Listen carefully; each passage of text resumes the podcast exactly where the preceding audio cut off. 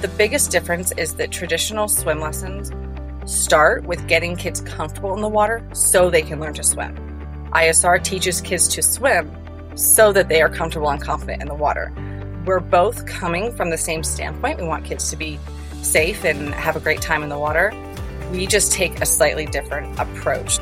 Hey everyone, welcome back to the PedsDocTalk podcast, a podcast that keeps growing because of you and your reviews. So if you love this episode, make sure to leave a review or rating and thank you for tuning in and being here every week. I am so excited to welcome Erika Wilson. She is a certified ISR instructor and owner of Sea Star ISR. And you're probably wondering, what is ISR? We are going to go over that as well as the shortcomings in infant and child swimming classes. Thank you so much for joining me today, Erica. Thank you. I'm so excited to be here. So, tell me more about yourself and what you do. I know we're going to get into what ISR stands for and what it is if people are not familiar with it, but just introduce yourself and a little bit more about yourself, if you will. Sure. So I am a native Floridian, um, even though I Woo! just moved to Colorado. um, I was born and raised in the Keys, so I was been around water my whole life. Um, when I became a mom, I started looking into swim lessons when my child was about six months old, and I explored all of the different types. Um, I actually spoke with this swim instructor. She said that at his age, he couldn't really do much, and to you know, call her back when he was older. And I wasn't satisfied with that. So I looked into ISR, which stands for Infant Swimming Resource, and I spoke with our local instructor and got my child in there. So I was an ISR parent before becoming an instructor myself. So I have seen both sides of it. I'm actually about to see it from a parent side again tomorrow because my six month old is starting lessons with a master instructor out here. And before I was an ISR instructor, I was in the business world. I was a nine to fiver. So I also understand, and we'll get into this in a minute as well, the time commitment that comes with these lessons and how challenging that can be, but also how rewarding it can be. Um, I got certified in July of 2020 and completed my third season of students just recently before the move. And it was very hard to leave, but it's been one of the most challenging and rewarding careers that I've had. So, and I did find my true calling. Water safety has become a huge passion of mine. Well, I'm so excited to have you, like I said. And how old was your son when you were told that he was too young for swim classes? Um, at the time, he was six months. And by the time I got him into ISR, he was 10 months. I think he was 10 months to the day when he when he started. So, because what a lot of people don't realize, they think that there's immediate availability. Sometimes there can be, mm-hmm. but a lot of the ISR instructors book up right. pretty far in advance. I know some instructors who are already booked through the end of this year, and it's July. Yeah, I mean, I am excited to talk to you because I think a lot of people don't know what it is. And you said it perfectly already that there is a time commitment to it. Obviously, there's a cost to it, which we'll talk about, like how it differs um, related to regular traditional, if you will, classes. But let's talk about that first. You know, can you explain the main types of swim classes? So I know most of us know your traditional swim class, which maybe we took as children. And then there is ISR. Do you know how long it's been around for? Or, you know, what is the differences, if you will, for anyone who's unfamiliar with it? We've been around since 1966. So it's been mm, 56 wow. years. Yeah. A lot of people think that, you know, oh, this wasn't around when I was growing up, we were, we just weren't everywhere. We've had a massive expansion throughout the past like couple of decades. Even now, we in South Florida alone, we have a number of instructors, and there are still instructors getting certified and approved as we speak. So it was founded by um, Dr. Harvey Barnett. He had witnessed a child, a nine month old, drowning in a backyard. Like he came home one day, I believe it was his neighbor, and he was a behavioral scientist. So he created a behavioral science based program for pediatric drowning prevention. And we are different in a number of ways from traditional swim classes. And let's just be clear traditional swim for infants is like mommy and me classes. Um, when you get a little bit older into the toddler phase, normally it's a group swimming class, um, and definitely groups as you get older as well. The biggest difference is that traditional swim lessons start with getting kids comfortable in the water so they can learn to swim. ISR teaches kids to swim so that they are comfortable and confident in the water. We're both coming from the same standpoint. We want kids to be safe and have a great time in the water. We just take a slightly different approach. So the lessons are all one on one with ISR. Um, it's only the instructor and the student in the water. And that's very different from some, you know, mommy and me or group lessons. The instructor is completely focused on that child and that allows the lesson to be completely customized to that child. Traditional swim, it can take years to learn how to swim effectively and float independently. And children are not expected to swim or float independently until they're about like three years old. And most traditional lessons, like I mentioned, group lessons, it's usually about a four to one ratio. That can vary depending on the swim school or program you're with. And traditional lessons, each lesson is usually about 30 minutes and they're at varying intervals. So they could be once a week, they could be a couple times a month, sort of depending on your schedule or the program you select. ISR is more accelerated than that. We teach our children every day, Monday through Friday, for no more than 10 minutes a day. And that sounds kind of weird, like what can you really do in 10 minutes? But I'm sure as a pediatrician yourself and as a mother as well, you know mm-hmm. that kids learn in short, consistent yeah. lessons. If they pulled a stand, they're not going to wait until next week to do it. They're going to do it over and over again because they learn best in short, consistent intervals. So uh, the average session is about six weeks, again, because these are completely customized lessons. I've had children finish in four weeks. One child took me 11 weeks. It's completely up to the child and how they learn and everything and, you know, different things going on. So within those six weeks, your child is going to learn how to swim and self rescue if they were to ever find themselves in the water alone. This is super important because drowning, it sounds like a news article or something, but it's completely true. Drowning is the number one cause of accidental death in children ages one to four years old. It is going to be a bigger threat to your child's life than gun violence, car accidents, poison, anything else. If you look at the CDC results, it's far and beyond what is taking our children's precious lives from them. So we don't have the luxury of time when it comes to these. So we need our kids to learn how to navigate the water effectively and quickly. So these lessons are completely child centered. So the structure is different. And with it, like I said, no lessons longer than 10 minutes because everything is individualized to that child. So they're working the whole time. Something else that is different is our instructor training and certifications. I've been seeing on my Instagram a number of advertisements of swim schools that are hiring, and I looked at their hiring requirements, and it's very loose. With ISR instructors, we go through an eight week intensive training that's both in water and academics. Um, we are tested in child psychology, physiology, anatomy, and behavioral sciences. We have to recertify every year for our continuing education and to make sure that we're up to date on everything with the safety standards. And we always have to have a current CPR and first aid certifications. I believe that is still correct in traditional swim, but it could vary by the program. And then also, we take into account a child's medical and developmental history when they register. So each student must go through a national registration process.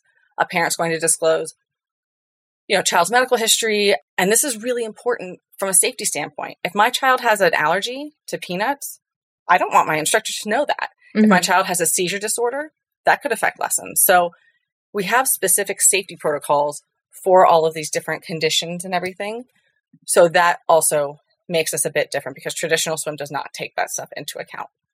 So I actually did ISR. So my son was in a traditional swim class and I was getting frustrated. Um, I'm going to use that word because of what you were saying. So what was happening is that he was in a group class and I felt as if he was in this group class and he got the one to four ratio is what they had. And he was just sitting on the side playing with a train getting comfortable with the water. But I know my son. I know that he needs to be challenged. Every parent knows their kid best, I think. And I felt like he needed to be challenged. He needed a little bit more attention. Um, so we did a little bit of one on one classes, and I just felt like he needed a little bit more. And I live in Florida, I practice here, and I learned about ISR mainly through practicing in Florida because a lot of Florida families do ISR because of the amount of you know people who have pools or were just around so many bodies of water so when i was practicing in new york not many people knew of isr um, this was also back like eight ten years ago um, and then when i was training in california and medical school and whatnot i saw a lot of drownings but isr again wasn't as popular as it is now. So I'm sure if I went back now, it would be like that. But I was getting kind of like, wow, I just want a little bit more. So I, we did ISR. We did it for two weeks, but unfortunately, we started it when there was a tropical storm. So of the 10 classes, you know, it's Monday through Friday um, for 10 minutes. Of the 10 classes, we only were able to do three. And it was about 45 minutes drive. So my husband and I just talked about it and we're like, look, we don't own a pool right now. We don't have anyone who has a pool right now. So let's just continue traditional classes. And then when we're able to deal with the schedule, as well as maybe not in rainy season in Florida, we will do it again. You said that there's so many instructors that are kind of popping up. Surprisingly, where we live, there aren't many that are close to me. I'm in Fort Lauderdale, Florida. There's not many that are close to me. And then a lot of them aren't indoors. So it's been a struggle trying to find someone. As a pediatrician, mom, and podcaster, I want to share with you a podcast I recently discovered. It's called Understood Explains, and this season of the show is hosted by teacher and special education expert Juliana Urtubey, and it's all about how to navigate individual education plans, also known as IEPs. The latest season of Understood Explains covers topics like how to tell if your child needs an IEP, and it busts common myths about special education. I listened to an episode called The Difference Between IEPs and 504 plans, and I learned so much that I honestly didn't know before. I now feel I can better explain these to my patients and their families and better support them in their neurodiversity journey. Navigating ADHD, dyslexia, and other learning and thinking differences can be confusing, and this podcast helps to validate these struggles and provide actionable tips that are useful for parents, teachers, and clinicians. To listen to Understood Explains, search for Understood Understood Explains in your podcast app. That's Understood Explains. Warmer, sunnier days are calling. Fuel up for them with Factor's no prep, no mess meals. Chef crafted meals with options like Calorie Smart, Protein Plus, and Keto. Factor's fresh, never frozen meals are dietitian approved and ready to eat in just two minutes. With 35 different meals and more than 60 add ons to choose from each week, you'll always have new flavors to explore. Crush your wellness goals this May with dietitian approved meals and ingredients you can trust. I absolutely love the spicy jalapeno, lime cheddar chicken, and mushroom chicken thighs with wild rice. Keep kitchen time to a minimum with Factor meals because they're ready in two minutes, no shopping, prepping, cooking, or cleanup. I work from home and love the convenience and how delicious Factor meals are. Head to factormeals.com slash PedsDocTalk50 and use code PedsDocTalk50 to get 50% off your first box plus 20% off your next box. That's code PedsDocTalk50 at factormeals.com slash PedsDocTalk50 to get 50% off your first box plus 20% off your next box while your subscription is active. But one thing I wanted to ask you so we were talking, you know, you mentioned about how it really focuses more on teaching the skills so that they can also be comfortable eventually and then survive versus mommy and me classes, traditional classes, which like do a lot of comfort building and then teach the skill. I completely agree. And that's why I did like ISR. So now with the one on one, right? Because I do think that the one on one is a huge thing. How would you explain the difference when someone is taking a one on one ISR class versus a one on one traditional class? Like, what is it about ISR that is being taught to your child that is different than a traditional swim class? Because with the one on one, with traditional swim, you could say that they also potentially do, you know, skills one on one, 30 minutes versus five ten minutes when you're in a joint class. So, what would be the differentiation there? So, the main difference between one on one in ISR versus ISR in traditional is one, we teach on a sensory motor level, meaning we let the child experience the environment and respond to and perform to their internal cues. So we're assisting them the whole time and then fading our touch away. So it just helps us to customize the safety aspect to each individual child's aquatic history you know, so if a child came in and they're three years old, they've spent the last two or three summers of their lives in flotation devices. I'm going to come to that lesson with a different approach than a child who possibly had previous swimming lessons or has been in the water only being held by mom or dad. So everyone gets to the same endpoint. How we get there is very, very different. A lot of the traditional lessons are cookie cutter. I spoke to a couple of other instructors who teach traditional in addition to ISR or have taught traditional in the past. And traditional is much more this is the lesson plan, this is what we're working on today. I was seeing up to 20 children a day when I was teaching in South Florida. I will be working on 20 different things usually because every single child is different. Any parent who has a child or who has multiple children, especially, knows that each child is very, very different. And to maximize those lessons, we need to honor their individualities so that they can be as safe as possible in the water.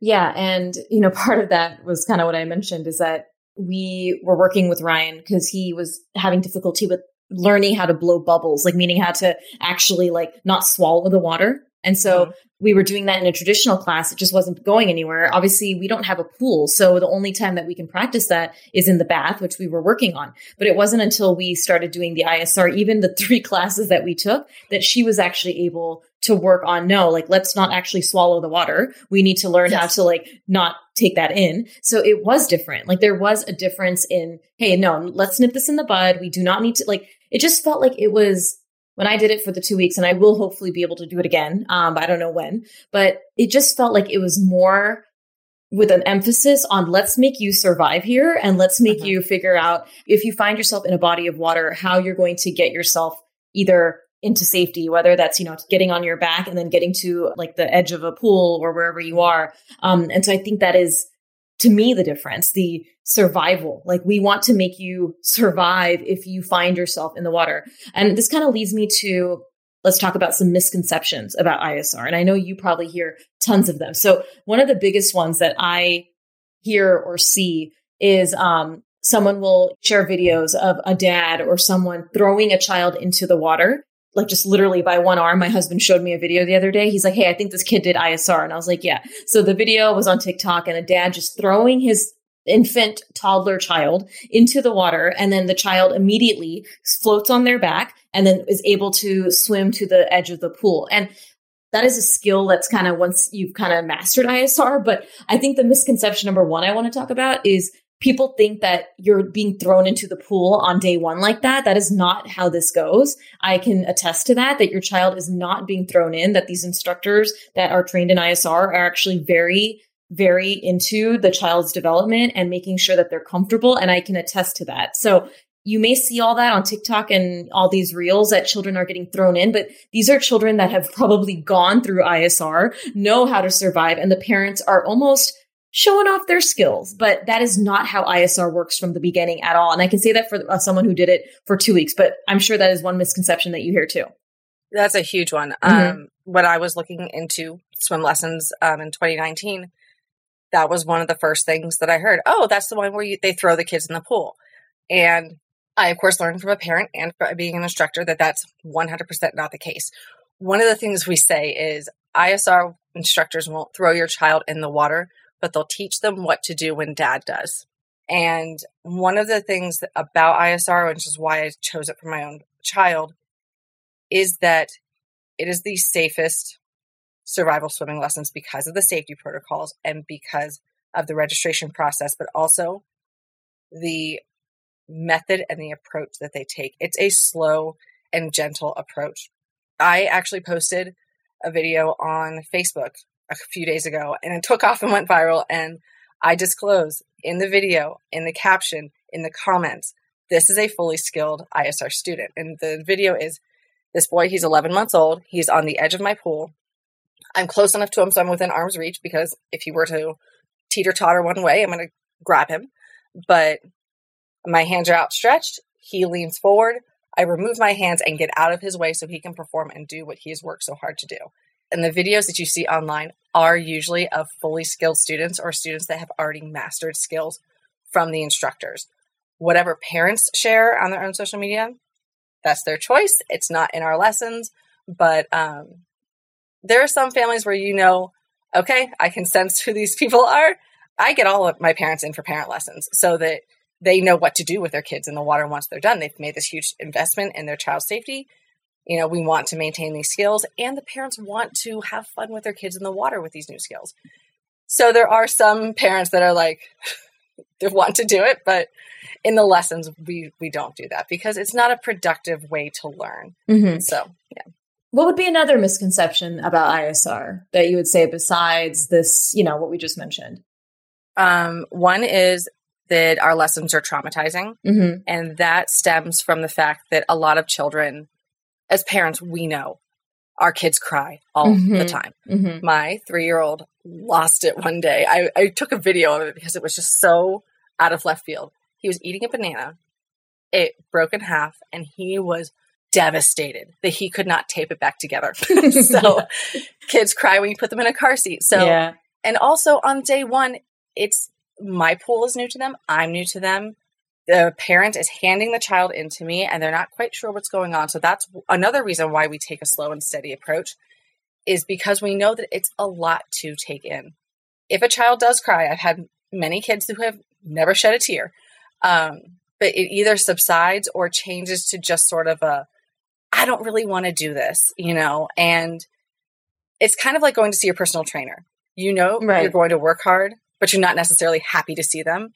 And lessons are work. So, and kids know that they don't have control in the pool because they're not in charge. So that could be another reason why they cry. And I do have a number of toddlers. It's normally in like the two to three year old age range where they complete lessons and then the parents come back for maintenance or refresher classes, which are very important because these skills are like learning a language, they need to be practiced. And the parent will say, he will not do anything. He just screams and cries and does not want to swim in the water. And I want him to have a great time. I want him to love the water. And I always tell them that being safe is the non negotiable. Whether or not they like it, that is up to them. Some kids just don't like swimming. So they might scream and cry because they just don't like doing it. But the important thing is, is that they know what to do if they were to ever be in the water by themselves. They would be calm enough and rely on their skills that they've worked hard on to have a fighting chance at survival. Well, also this whole thing about, you know, traumatizing and they're crying and it's forced and it's going to scar them. I mean, we see children who do traditional swim classes also cry, also not like the water. Like you said, some children don't like it. It doesn't mean that this is a bad thing. Like you said, like they're, a banana is going to break. I talk about things like essential activities, like brushing your teeth. Some children don't like brushing their teeth, but are you going to stop brushing their teeth? No. Are you going to stop swim classes because of the fact that they're crying? You can think about it and a parent can make their own decision. And I really think that that should be the message here. But yes. if you are living near a body of water. Like if you have a swimming pool in your backyard, if you have friends, family members that you are going to be in backyard parties and you think to yourself, Oh yeah, don't worry. I'll watch my child. I need you to really prioritize swim classes and doing yes. something like a self rescue, right? Like I tell all my families who own swimming pools, I'm going to say it flat out. If you have money to afford a swimming pool, and especially an in-ground swimming pool, you have money to afford ISR. Now, if you can't afford ISR, there is traditional swim classes, and we'll get into the cost and accessibility and all that. Mm-hmm. But it is definitely different than traditional swim classes. And I think that fear thing, the people saying, well, it's traumatizing, it's traumatizing. I mean, listen, a lot of things children don't love. It does not mean that they're going to be traumatized forever. And in the end, you know your child best. If you feel like any swim class was not easy on your child, whether it was ISR or another self rescue class or traditional swim classes. You have to really think about, well, what are your goals here? Do you want to sit next to the child and ease them in? But is that easing in? How long is that going to take? Or do you want to just rip the band aid off and let them in with an instructor who loves them? I mean, these, you got, you know, all of you all and swim instructors, they, they want to make children feel good. They don't want to make children cry, but children are going to cry sometimes, like you said. So that is great. The other misconception I wanted to talk about was people saying that you all don't teach children how to swim, only how to float. If we can talk about that one. I'm Margaret. And I'm Amy. And together we host the podcast, What Fresh Hell Laughing in the Face of Motherhood. Margaret, I would say you're sort of a where are my keys kind of mom. Correct. Sometimes a where are my kids kind of mom. well, you're Amy more of a we were supposed to leave 35 seconds ago, mom. I mean, touche. In each episode of What Fresh Hell, we come at a topic from our usually completely opposite perspectives. I bring the research. And I bring kind of the gimlet eye. Like, is that research really going to work, people? And almost 10 million downloads later, we're still laughing. We also talk to experts in the parenting field, plus parents with stories we can all learn from. We make each other laugh, we challenge each other's assumptions, and we have what we think is the best parenting community on the internet. Check out What Fresh Hell Laughing in the Face of Motherhood wherever you listen to podcasts. No one told us the truth about parenthood. Why? This is the podcast everyone needed before they had kids because now that those little ones are here, whew, there is a lot to unpack. I'm Rachel Shepardota, and I am your host for the podcast No One Told Us, where we tell the truth about parenting and let you in on all the stuff you really should have known about before having kids. I am the founder of Hey Sleepy Baby, but this podcast is so much more than sleep. We'll be diving into all the topics that you really care about and need to know while you do your best job raising those adorable, tiny humans. Our goal is to just make you feel less alone and less overwhelmed. There are so many things that no one tells us before becoming a parent, and I think that we should really pull back the curtain on becoming a first time or second time mom or dad to share the good, the bad, and the ugly. We'll have a little education, a little fun, and a whole lot of heart that goes into each and every episode. So join me and our amazing guests each week to hear us talk about what no one told us. Yep. Um, real quick with the previous thing, people also need to understand that trauma, the definition of trauma is a deep emotional response to a horrific event. A lot of times it has to do with feelings of helplessness. Mhm. With our lessons, we are empowering the child with lots of positive reinforcement. Um, we celebrate every single victory. So, and by the end of the lessons, they might fuss in their float, but they're much more relaxed because they know what to do because they are empowered. So, I wanted to make that quick distinction. Um, as far as that, we don't teach children how to swim. We do when Mhm. they are developmentally ready. Of course, it, our name has infant in it. That's how we started, and we teach as young as six months old. But once a child is walking, they can learn how to swim. So, if a child is an early walker or a solid walker, we will start off. Well, it depends on how you start off, but we will teach them how to swim in addition to the survival skills. Now, the reason why people think that we only teach floating is because we teach the back float to every single child Mhm. that comes into ISR. And the reason for that is, and one of the other key distinctions is that our skills are transferable. A lot of swimming lessons will teach turn and reach, like you fall into the pool, you turn and reach the wall. We teach that as well, but we focus more on the float because what happens if the wall's not there? Mhm. what happens if you have to use these survival skills in a pond or at the beach you know and Right. we teach the back float because it's an efficient way to get air rest and recover during an emergency so if a child were to pop their head up their hips drop and they're into a vertical posture it's going to be very very difficult for them to get back into a horizontal posture to continue swimming if they roll into the float it's a much more efficient use of their time and their energy to conserve that energy because they might have a distance to go. And then if they get tired, they always have that float to rely on to get them rested and recovered.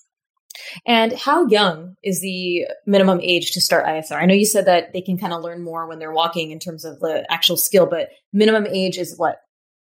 Six months. Six Um, months. as soon as a child is six months old and can sit up unassisted, the infants learn roll back to float, or we just call it, you know, floating classes. So they will be able to enter any body of water at various angles, roll into their float, rest and breathe until rescued by an adult. A lot of people might think, oh, well, I'm going to wait until my child can actually swim. It's important that you start sooner rather than later because, as I've said before, we don't have the luxury of time with water Mhm. accidents. You don't know when your child is going to need these. And it provides that wonderful foundation so that once they come back to advance their skills, they already have that rollback in that float. So then you're adding on the swim, and we call it the flip over when they're on in their float and then flip over to go back into the swim. So the children who are older will learn how to swim until they need to take a breath, roll into the float, rest and breathe, flip back over, and continue that sequence to safety or, you know, to mom or dad, the edge of the pool. So it's one of those things where you can use it.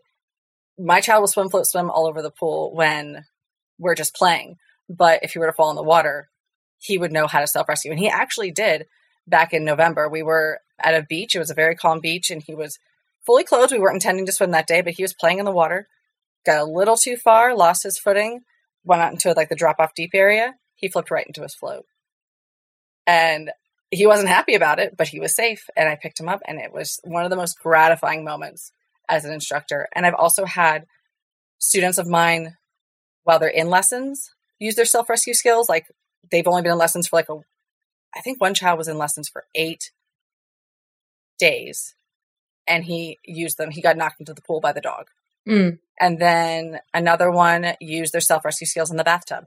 Water is everywhere. And Yeah. while, you know, you mentioned that if you're near a body of water, it's super important. there are so many kids that come to our state, or well, your state, um, that come to places with water on vacation. Like last year, the drowning deaths in Florida last year were astronomical. Mm-hmm.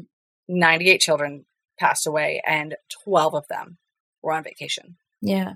So 12 families came to Florida for vacation and experienced an ultimate tragedy. So, like I said, the skills are transferable, and um, you get that foundation because we just say the sooner the safer. You never know when something could happen. My sister, her daughter went through um, ISR. She was filling up the bathtub and she turned her back for a minute and she turned around and her daughter is like seesawing over the side of the bathtub about to go in headfirst. Mm. So, you know, it's Yep. it can happen so fast. Yeah, and we know this, and it's it's those scenarios of drownings are such that the parent reports, and it usually is that they turn their back for a minute, and you know it's big parties, it's distraction, things happen. It's not anything that was ill willed or meant to happen. No Mhm. parent wants their child to suffer this consequence of drowning. So we have to first have empathy for the drowning, but also how can we not make this happen again? And we have to teach families about resources and proper swimming rescue. Now, the last thing I want to go over is the recent AAP recommendations that came out, which I know many of you don't agree with. I also don't agree with this that, and I want to just talk about this thing in particular. Okay. Does AAP recommend infant swim classes? Um, and in their recommendations, they said no, because there's currently no evidence that infant swim programs for babies under one lower drowning risk. Okay. So what would you say about that in your feeling? I understand there may not be actual scientific data, but what do you feel when you hear that?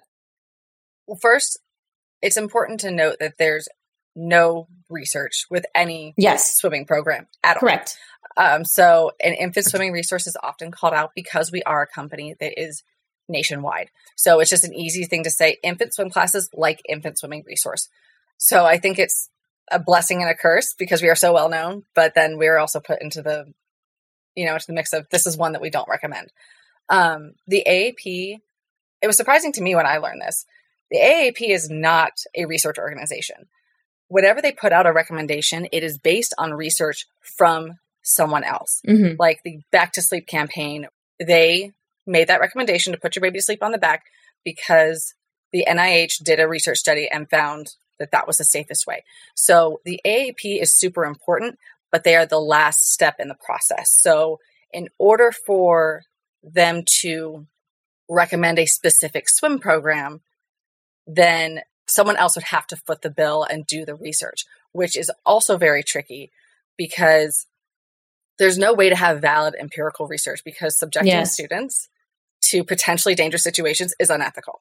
And then also, there are instances where, you know, a child might be out of lessons for a significant amount of time and they haven't been practicing, or the child is put back into flotation devices, causing skill regression, and then they fall into the water, you know. So there's a lot of, it's impossible to eliminate all of those um, external variables. But I will tell you that every single ISR instructor has at least one, if not multiple, survival stories from their swim parents. Mm-hmm. I received my first one at the very end of my training. A child that I worked with in my training used his skills to self rescue when he fell in the family pool.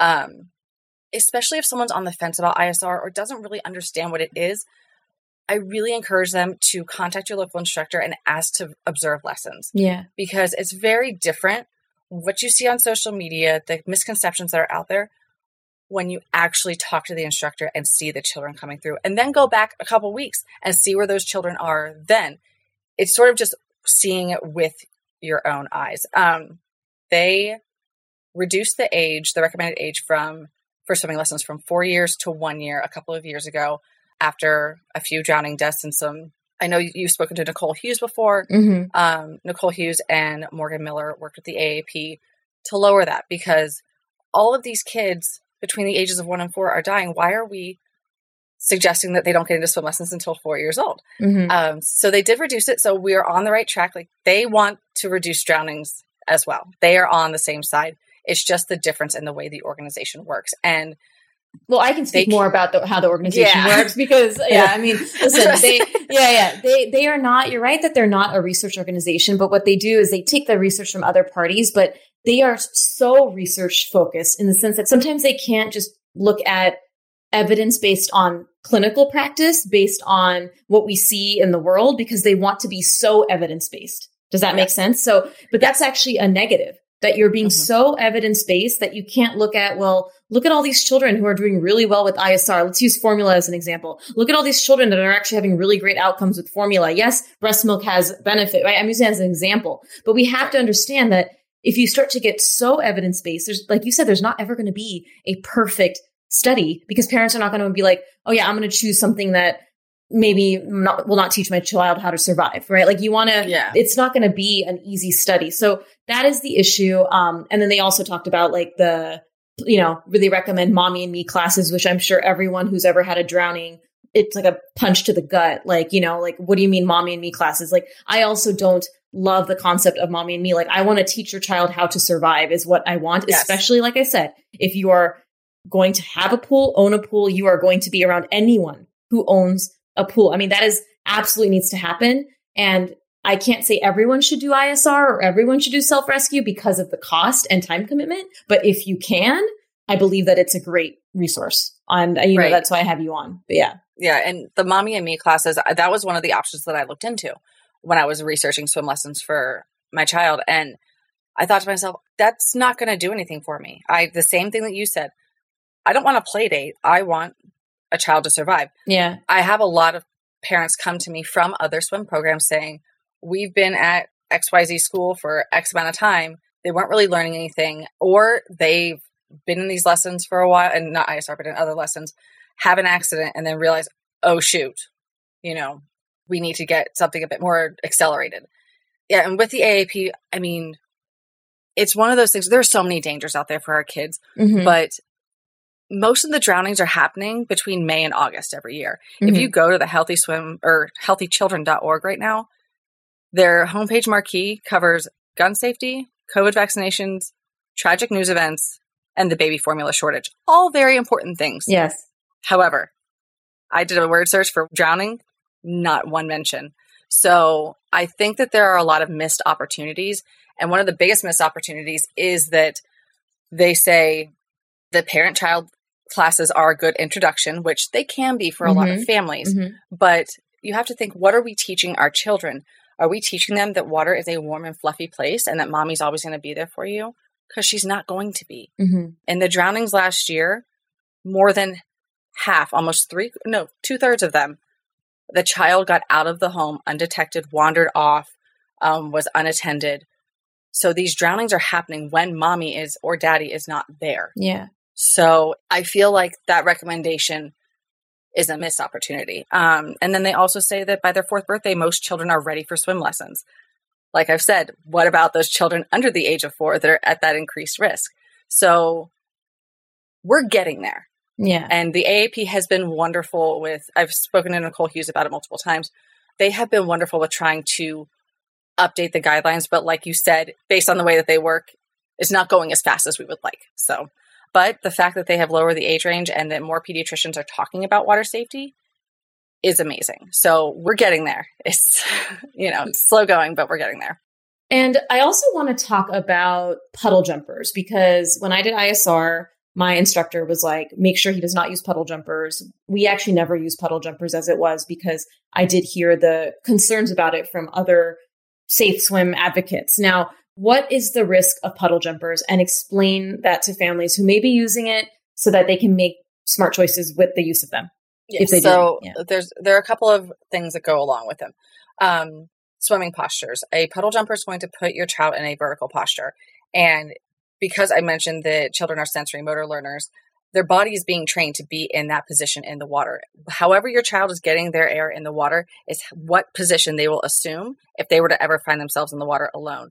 So a vertical posture is not maintainable. It's called mm-hmm. the drowning position for that reason. So if these children are only being in the water with a puddle jumper on, and let's be clear, the puddle jumper is a company name. There are other similar style devices like that out there that go under different company names, but children think they can swim with them on.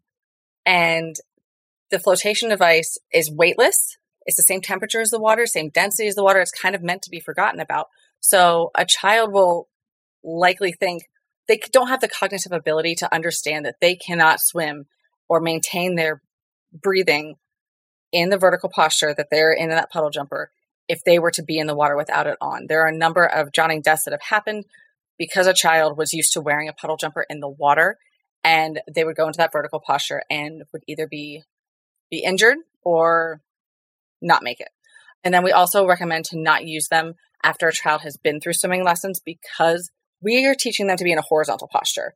By mm-hmm. putting them in something that's in a vertical posture, that's giving them conflicting information about the water and it yeah. can undo skills. This is so important. And one of the biggest questions I get asked then is if you're not going to use a puddle jumper, obviously observation is key. Even if a family does ISR or whatever, you need to be observing your child, right? That's the bottom line message also. But what can a parent use then if they have multiple children, right? And they're having water day and they want something like, is there something that's better or more preferred, if you will, than a puddle jumper um, for protection along with observation of a child and some I, lessons? Mm-hmm. Yes, I recommend a one to one parent child ratio. So if you mm-hmm. have more kids than arms, you can go to a splash pad, use a sprinkler, water table, mm-hmm. maybe try to enjoy the water outside of the swimming pool because we all know that the pool can be dangerous and we want to be sure that our children are safe as possible. Um, when you're in the water, so let's say you have two kids and both mom and dad are there, two adults are there, I would be holding them and playing with them. Yeah. And while a lot of people will say, oh, well, you're holding them in a vertical posture as well, it's completely different because they can feel the weight and the the fact that you are a different density than the flotation device. They know by touching you, I have contact with mom or dad, I have yeah. access to my air. So they know that they are reliant on mom or dad for access to that air. Something else, and I only recommend this to families that I really know, if you have a very thick raft or one of those um, inner tubes, but it has a mesh bottom so that they can be on top of the water, but not in that dangerous posture, as long as you're within arm's reach and really focus on your kid, like obviously supervising them, mm-hmm. that can be a less dangerous thing for them because they're not in that vertical posture in the water, they're on top of it. The other thing about puddle jumpers, I mean, I know you mentioned that it's lightweight. Obviously, it's putting in a vertical. Does the fact that it goes around the arms, like meaning, I don't think I haven't used it, but I don't think children can move their arms freely when they have they a puddle can't. jumper on. Correct? They can't. That is correct. Yeah. Um, and I also want to be make the distinction that a Coast Guard approved life jacket is always, always, always recommended when you are on a boat mm-hmm. or near a natural body of water or participating in water sports. And I suggest the ones that are like the vest kind because a child can actually use their ISR skills with the life jacket on. And I do provide life jacket lessons for my families. Mm. Um, uh, there was an instructor who put out a video showing a fully skilled student trying to use their ISR skills with a puddle jumper on and then with a life jacket on. And it was a very different scenario because he couldn't even really like turn over because the flotation device, the puddle jumper is focused more on the front. There's really mm-hmm. not much on the back. So, and of course, it does restrict arm movements as well. This is so helpful. Well, because we just went on a trip to the Bahamas and obviously we were in the ocean and then we were in a wave pool, which, you know, obviously Ryan does, is not an avid swimmer because we, we weren't able to do ISR. Mm-hmm. So we, you know, we're with him, but we also in the ocean because we were on like, you know, natural body of water. We did do a life vest, which was helpful yes. because of that added to us being with him, you know, holding him. Like you said, that weight, it's different. And I, I do agree. I think there is a lot of, you know, safety shaming. And I, I want to be very clear that me and Erika, we're not shaming people, but we want to educate you on the risk. And I have seen children think they have their puddle jumper on, jump into the water because their body has been so used to having it on that when they go out for a snack and then they end up going back into the water without it, they think they have it on, but they don't. And then, like Erika's saying, your child's now in the body of water flailing their arms in a vertical position, which is the drowning position, and they can drown. And I've seen this. Like I was at a party where this is before I became a doctor, where um, a child who had a puddle jumper on took it off and ended up almost drowning. And the mom clear ran from the inside of the house. This is like over 15 years ago inside of the house ran to pull the child out. So the child was fine. But what if at a crowded party? Yes. We didn't see that right right and that and, is what yeah i want to i want to make sure parents understand the risk you can make your own choices but just know that there is a risk that is very real and i see it and that's why we're talking about it yeah and it's not oh my child knows he can only go in the water with his floaties on or my um, No. I'm always watching them, whatever. It, it's what happens when your child gets away from you.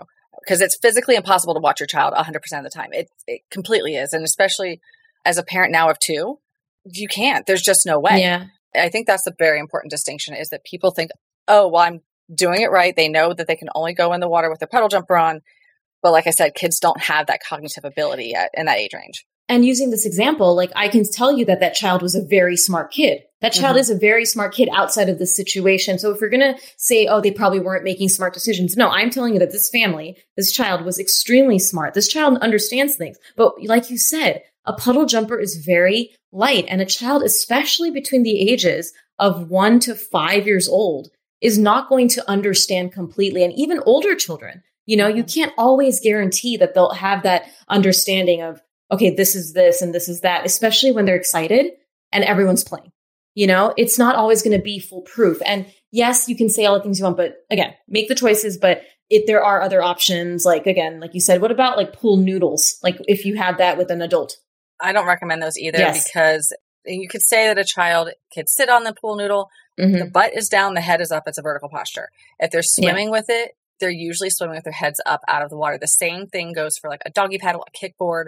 Um, there's actually these swimsuits that have flotation in the abdomen area. Mm. So it's anytime your child is swimming with their head up out of the water, that is an improper swimming posture. Kids and young children carry a majority of their weight in their heads and upper bodies. So swimming with their head up out of the water is actually really inefficient for them.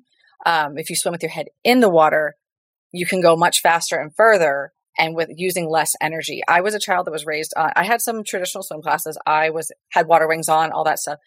And whenever I go to the swimming with my friends, I would be doggy paddling because I didn't want to get my face wet or that's Mm. how I was accustomed to swimming. I would tire out so easily and it didn't make sense to me. Like I didn't make that connection. So we don't want a child to be doggy paddling because their hips can drop and also they are doing double the amount of work trying to support their head up out of the water, breathe, and their arms and legs are going like twice as much because the pool noodle and the kickboards and all that stuff help to encourage that head up out of the water posture. I don't recommend those either, unfortunately.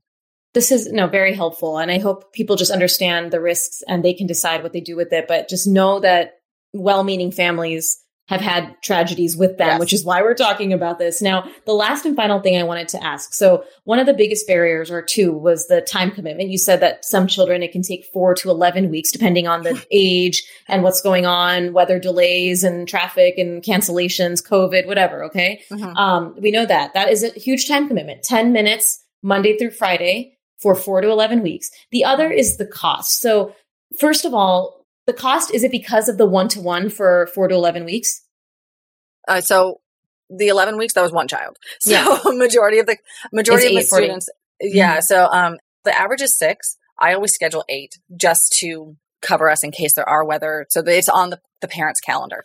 So with the time commitment that it can be very difficult and a child will not leave the program until they're fully skilled. Yeah So that's also really important to understand. You know, so if you do sort of run out of time, you can either transfer to another instructor or continue with that instructor until your child is fully skilled. The cost, it's okay. So with traditional lessons, there really is no end point. It's not like, okay, you are in these lessons for X amount of time and then I'll see you intermittently for maintenance. That's how ISR is. With traditional, it's open ended. So you Yes. could be paying a lesser amount for a longer period of time. And if you look at one to two years worth of traditional lessons, what is that child going to learn in that amount of time? And two, you're probably going to be at about the same amount, maybe even above what you would for an ISR session. So, well, it's basically more upfront. Because I've paid out of pocket for ISR lessons, I can understand that how much of a commitment it is on the financial side. We treated it like any other large purchase for our family. We asked family members to instead of, I mean, a one year old, he just needs, you know, a box for his first birthday. Um, I asked instead for money towards ISR lessons. So you can do that as well. Or you can allocate your money. Like if you have Christmas coming up at, at Christmas time, I always tell people this maybe don't get them as many things. Maybe get them something small and then put some money aside. Now, it's also very important to know, like, especially with rising costs, inflation, and all that stuff, affording certain things can be much more difficult. If you qualify, there are survival swim scholarships available. A few of the organizations that I've personally worked with and that other ISR instructors work with are the Sylas Project. They're actually local to South Florida, mm-hmm. and I um I recently taught the younger brother of Sylas just this past oh. spring, which was awesome. Um, the Judah Brown Project and Live Like Jake. There are also a number of other scholarship organizations on ppcd.org. That's the Parents for the Prevention of Childhood Drowning. Um, so these scholarships are available, but they are need based, and every scholarship organization has their own requirements. And there might be another scholarship organization that I haven't listed that might be available in your area that I just am not aware of because they're local. Yeah. And I will add the ones that you mentioned on the show notes of this episode.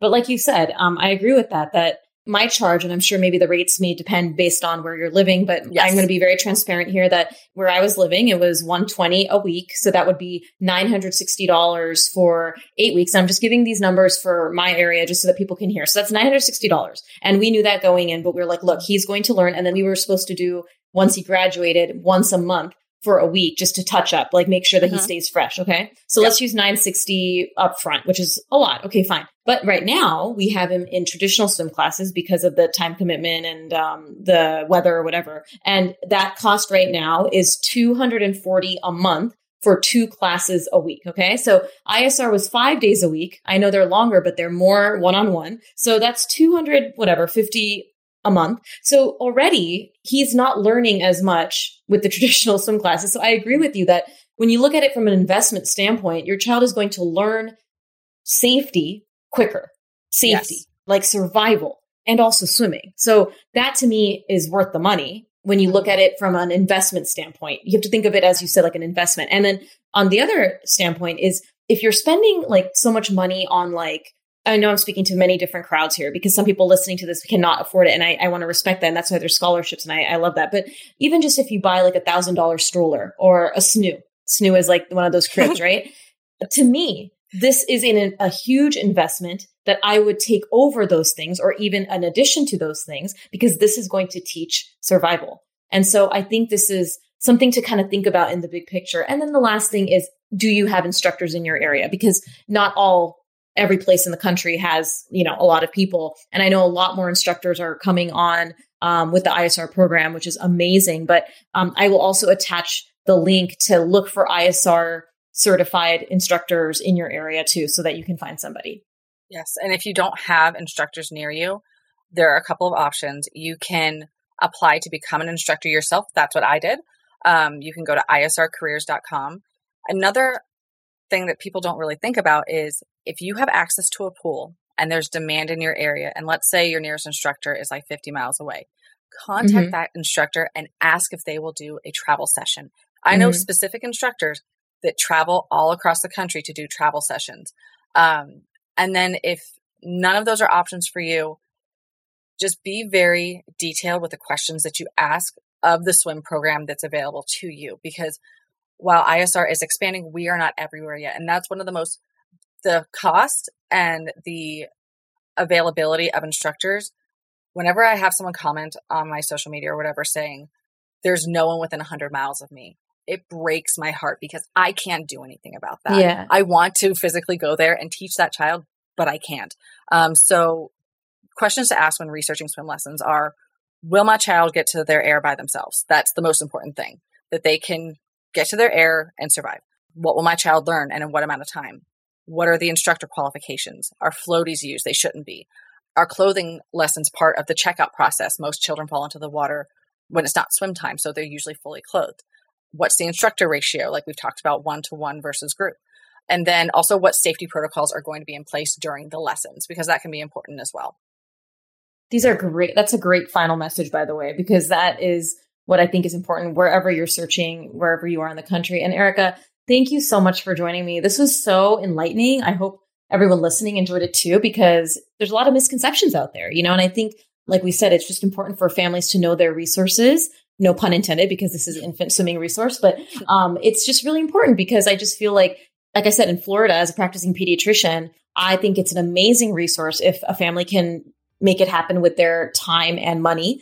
And also when the AP released all that information of like, you know, it's not really research backed, it doesn't mean that just because something's not research backed, that it's not beneficial for a child. So you can do your own research. You can look at the videos. You can look at Sea Star ISR's account and all the information they provide because you can make that decision for yourself and you know your child's development the best. You know if you have access to a body of water that this is a priority. And I'm saying it as a pediatrician who's seen drowning. Like it is a priority for all children and adults, yes. by the way. But if you are going to be in a state or area where you are going to be around bodies of water, this is a very, very important priority that I want you to make sure that you take care of. So thank you, Erika, for joining me today. Thank you so much. And this was such a pleasure. I really enjoyed it. Thank you for tuning in for this week's episode. As always, please leave a review. Share this episode with a friend, share it on your social media. Make sure to follow me at PedsDocTalk on Instagram and subscribe to my YouTube channel, PedsDocTalk TV. We'll talk to you soon.